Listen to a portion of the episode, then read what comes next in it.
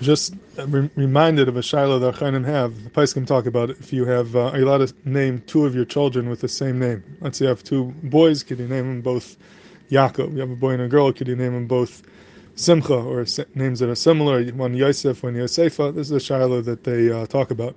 And I thought that you could bring a raya like this. You have Lamashal in the Gemara in Sukkah and Daf Ches. The Gemara says, talking about the size of the circle, Amalei Mar Kashisha Beder of Chisel Rashi, Misavas Bamsi Yosef, Betati Amsi Yosef.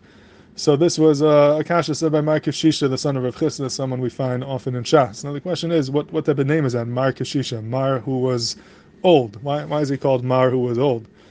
Is he the only Amora that was old? Many Amoraim were old. Was he always old? You know, at some point he was young. It's a funny way of referring to someone as Mar Kashisha. But the truth is, we also find someone named Mar Yanuka, the son of Rav Chisda. And who, who are these Mar Kashisha? Mar Yanuka, so Rashi Ksubas and Daf Peites, Peitas Bez, Jemamasal Mar Kashisha, he says like this, he says, Shnei Banim Hoyler Rav Chisda, had two Banim, two children, Shem Shneim Shavin, they both had the same exact name, Elashar Gadol Karin Lo Mar Kashisha, Tsar Kain Lo Mar Yanuka. So it's like actually they both had the same name, they're both called Mar, but in order to differentiate, one was called the older Mar, one was called the younger Mar.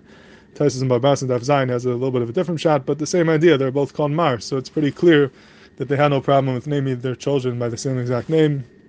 Both were called Mar, and that would seem to be a makkah that you could name the same name. I found afterwards that the Divrei Malkiel and others bring this raya that you could name your children, two children, by the same name.